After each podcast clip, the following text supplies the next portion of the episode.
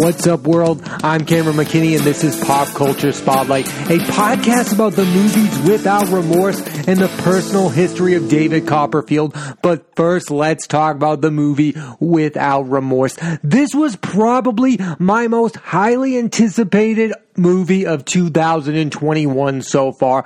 I wanted to see this movie. I knew it was based off a Tom Clancy novel. I'm a fan of the Jack Ryan series starring John Krasinski. And when I heard that Michael B. Jordan was the star of this movie, I knew it was a movie for me. And for the most part, I liked what I got out of this movie. I know a lot of people are not liking this movie. I'll tell you why I don't think it's perfect, but I don't think it's nearly as bad as everyone is saying that it is. And that starts with the lead of this movie, Michael B. Jordan, who might not be the best actor on planet Earth, but he is without a doubt one of the best movie stars in the world. Not only has he starred in smaller films like Fruitvale Station, Chronicle, and Just Mercy, he's also starred in massive studio films like Creed and Black Panther, which for me is the second best villain performance in a superhero movie ever next to The Dark Knight with Heath Ledger. I think it's that good. People who don't like that performance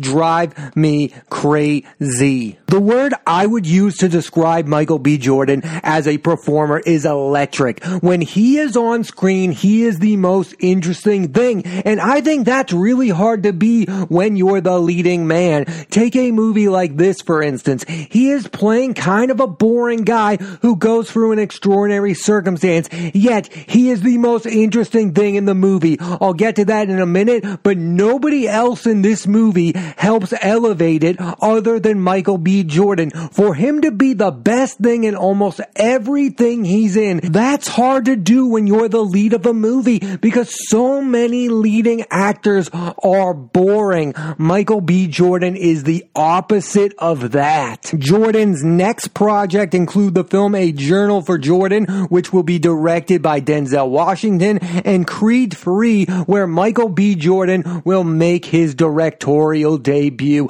So Michael B. Jordan might be having a massive, massive upcoming few years. I could see him getting an Oscar nomination in the next two or three years because I do think he's super underrated and he probably should have been Oscar nominated for Fruitvale Station or especially for his performance in Black Panther. I mean, that film was nominated for Best Picture and there was no acting performances nominated and Michael B. Jordan gave the best performance of that movie and I think the best performance I've seen in a Marvel film. I'll go that high with it. It's not Robert Downey Jr. as Iron Man. It's a Michael B. Jordan as Killmonger. I saw that performance and I was like, I have never seen anything like that before. The supporting cast of Without Remorse includes Jodie Turner Smith from Queen and Slim, a very good movie that features an incredible performance from Daniel Kaluuya and Smith, Jamie Bell from Rocket Man, I really liked him in that movie, and Guy Pearce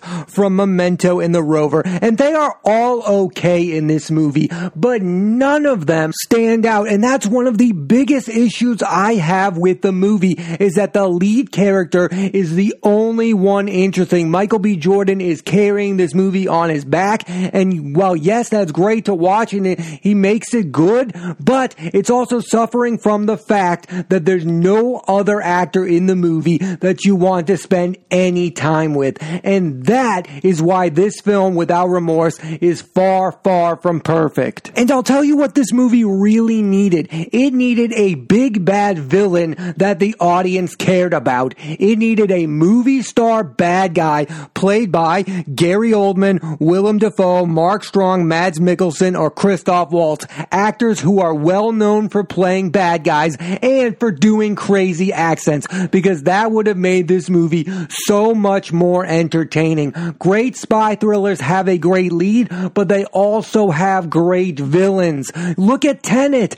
Tenet had John David Washington as the hero. We all loved him, but then Kenneth Branagh came in as his crazy bad Bond-like villain, and I think that made Tenet Tenet a lot better than it had any right to be because the bad guys in these movies really matter. I didn't know what the threat was in Without Remorse. But if you had brought in a bad guy played by like Gary Oldman, I would have thought this movie was a masterpiece. That's how simple the problem was. Michael B. Jordan needed an enemy that I cared about. Somebody who comes on screen and you're like, oh yeah, that's the bad guy of this movie. That's the guy who took this guy's family away. But the film did not have that and I think it suffered from it badly. I think the biggest critique of this movie is that it's too simple, it's too bland, it's too basic. It feels like a movie we've seen before. Well, guess what? We just got a spy action thriller, the likes of which we've never seen before, Tenet, and nobody seemed to care for it. They all said it's too overcomplicated. This plot doesn't make any sense. So I don't really understand what audience wants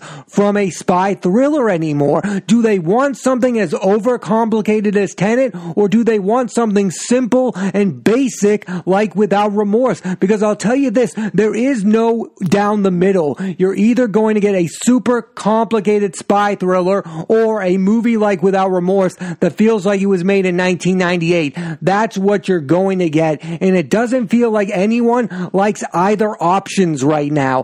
I like Tenet way more than I liked Without Remorse. And I feel like more people are going to feel a lot better about the movie Tenet after seeing Without Remorse. This movie was written by Taylor Sheridan, who is one of my favorite screenwriters. He's written Sicario, Hell or High Water, and Wind River. And later this month, his next film, Those Who Wish Me Dead, which he also directed, starring Angelina Jolie, Nicholas Hoult, and Jon Bernthal, comes out. Also, the director of this movie is Stefano Sollima, who directed Sicario, Day the Soldado, which is also written by Taylor Sheridan. So these two have made a movie before. I don't think this is the best Taylor Sheridan script or the best Taylor Sheridan movie. That's still like Sicario, Wind River, Hell or High Water. Those movies are far better than Without Remorse. I just think the issue I have with Without Remorse and this script is there is no humor whatsoever. This movie takes itself way too seriously. I thought this was going to be like the Jack Ryan Amazon show with John Krasinski, where there's like some humor and there's some action. Without Remorse takes itself way too seriously. And I think that's something audiences do not want to see in 2021. Yes, I want to see a mindless action film. No, I don't want it to be filled with stupid humor, but I want to have some sense of humor in that world. I don't think that's asking all that much. I don't want the movie to be an outright comedy, but I also think Michael B. Jordan is charismatic enough where he shouldn't be in the most deadly serious spy thriller of all time. And that's what Without Remorse is trying to be. There is no sense of humor in this movie whatsoever. And I get it. This movie is about a guy trying to avenge the loss of his pregnant wife. That's a lot to take in. There's not going to be a lot of humor in the movie, but to take yourself so deadly serious all the time, I don't think it's something audiences want in 2021. And I hope moving forward, if this franchise does get a sequel, which it sounds like it's going to,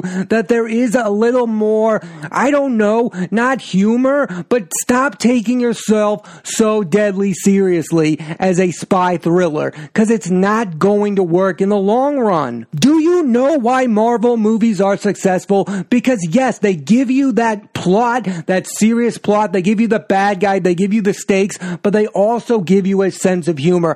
I don't want Without Remorse to be as funny as a Marvel film, but I also don't want it to be as serious as a political thriller. There should be some weird in between. Michael B. Jordan is too charismatic to be playing the most deadly serious spy assassin I've ever seen in a major motion picture. I'm sorry, that's not what I want from my movie stars. I think he's really good in the movie, but I don't think the movie knows what it has in him. I don't think this was a perfect first entry whatsoever. Again, the movie lacked a villain, but Michael B. Jordan's performance was good enough for me to want to come back to the sequel if and when it's made. I'm willing to give this franchise another chance because I think there's something there. I hope there's a crossover with John Krasinski's Jack Ryan. And when Michael B. Jordan is in a movie, I'm going to see that movie anyway. I don't hate this movie. I liked Without Remorse, but it wasn't as good as I wanted to be. That being said, I still think you should check out Without Remorse because Michael B. Jordan is special in it, even if the movie's not. Now let's switch gears and talk about the movie, The Personal History of David Copperfield. This is one of those movies I heard about early on in the year. It landed on PVOD when the pandemic started and I wanted to see it. I waited so long and then finally I saw this movie and it lived up to my expectations. Listen, when you hear Charles Dickens novel adaptation about David Copperfield, that might not get you excited, but then when you see this movie, it blew me away. I think it's one of the very best films of 2020 and one of the biggest reasons why is the leading actor Dev Patel, who has become one of the very best leading men ever since he broke out in Danny Boyle's Slumdog Millionaire, which of course, won Best Picture at the Oscar. Since then, he's been in Lion with Nicole Kidman and Rooney Mara and was Oscar nominated in that film. He gives a delightful performance in this film and also gives great narration. Patel proves himself to be one of the funniest leading men out there. He is so funny in this movie. It was surprisingly so. I've seen him in Skins, which is a British sitcom. I really liked him in that show. I think he can play any and all types of characters. I think one of the most important things about being a leading man is you have to get me to root for you. And that's what Dev Patel does. You root for him in the movie Lion, and you definitely root for him in this movie as David Copperfield. Upcoming films from Patel include The Green Knight from director David Lowery with Alicia Vikander, Joel Edgerton, and Sean Harris, and Monkey Man, which Patel will not only star in, but make his directorial debut. I cannot wait for The Green Knight. Dev Patel with director David Lowery sounds like a match made in heaven. David Lowery has made some of my favorite films. Ain't Them Body Saints, A Ghost Story, and The Old Man and the Gun. So I cannot wait for this movie, The Green Knight. It was pushed back because of the pandemic. It's finally coming out. Dev Patel, mark my words, in the next five years, Dev Patel is going to win an Oscar. Also in this movie is Tilda Swinton and Hugh Laurie, who are both marvelous in this film. This is what Swinton does. She shows up in a movie and gives a great quirky performance. She did it in her Oscar winning role in Michael Clayton and in the Coen brother films Burn After Reading and Hail Caesar and in Bong Joon-ho's Snowpiercer and And in The Souvenir. As for Laurie, since his hit show House ended, he has become a reliable supporting actor in two miniseries, The Night Manager with Tom Hiddleston, Olivia Colman, and Elizabeth Debicki, and Catch 22 with Christopher Abbott, Kyle Chandler, and George Clooney. In this movie, his scenes with Dev Patel where they fly a kite are my favorite. He has insane amount of chemistry with Dev Patel. Hugh Laurie and Dev Patel need to make at least five more movies together because they make this movie fantastic. The rest of the supporting cast includes Ben Whishaw from A Very English Scandal and Mary Poppins Returns,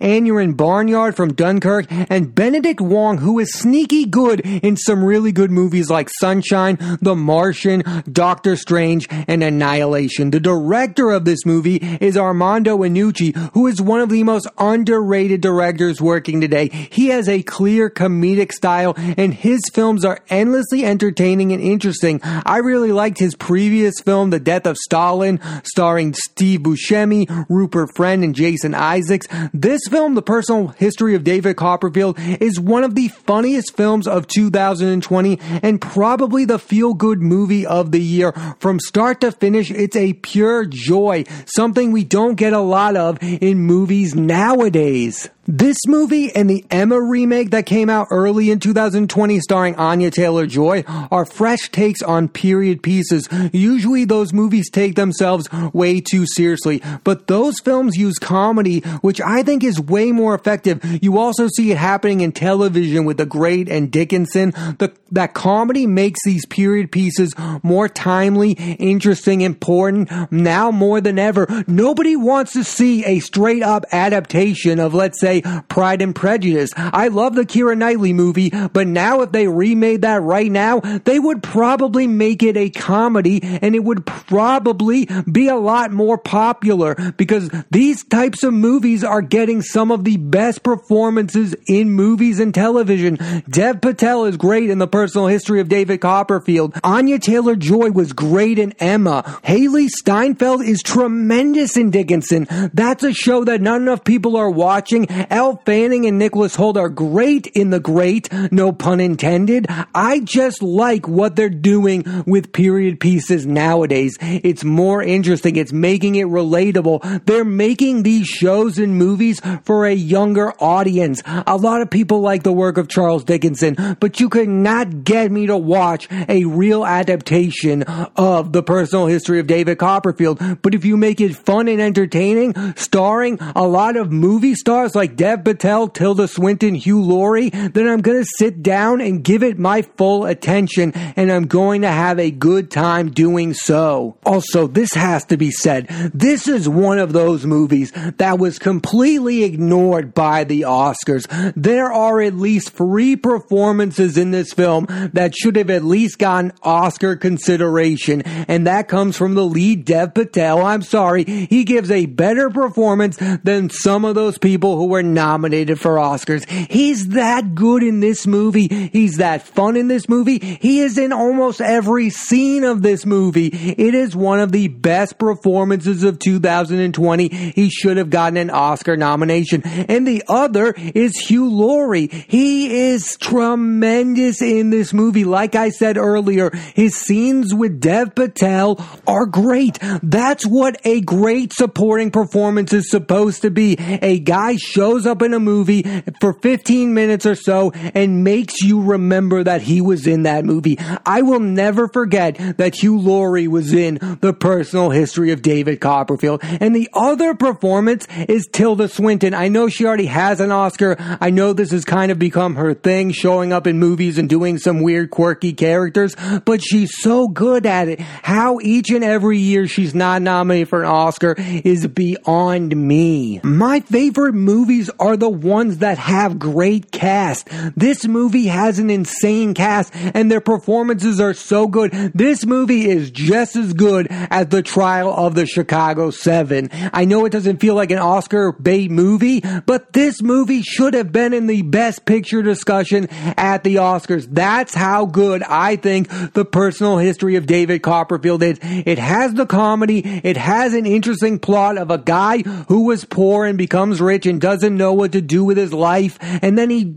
doubts who he is as a real person. I think that's an important story. I think the comedy is laugh out loud funny. But more importantly, this movie is entertaining. Everything about it, the look, the humor, the performances, every single thing about the personal history of David Copperfield makes this movie a near masterpiece. I think it is one of the best films of 2020 and it should have gotten some Oscar love. I really like when you watch a movie and you can tell who directed the movie. Like when I saw this movie, I could tell that Armando Iannucci was the director because I saw Death of Stalin and he makes his movies in a similar tone. It's like watching a Wes Anderson film. You can tell that Wes Anderson made that movie. It's like Adam McKay with Vice and The Big Short. You can tell who made that movie. He has a distinct style. Distinct styles and distinct directors are my favorite and I think they're the absolute best. It's like Noah Baumbach. You can watch The Squid and the Whale and then you can watch Marriage Story and you can tell that was directed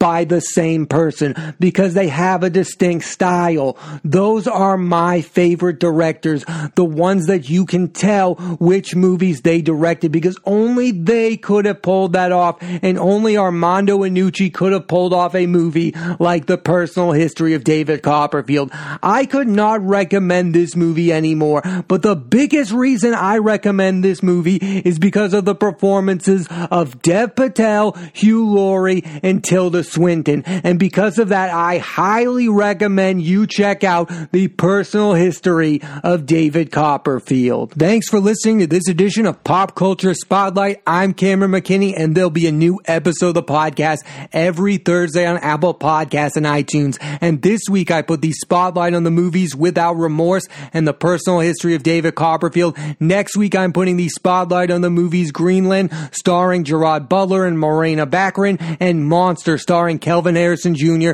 Jennifer Hudson, and Jeffrey Wright. So tune into that and please rate, review, and subscribe.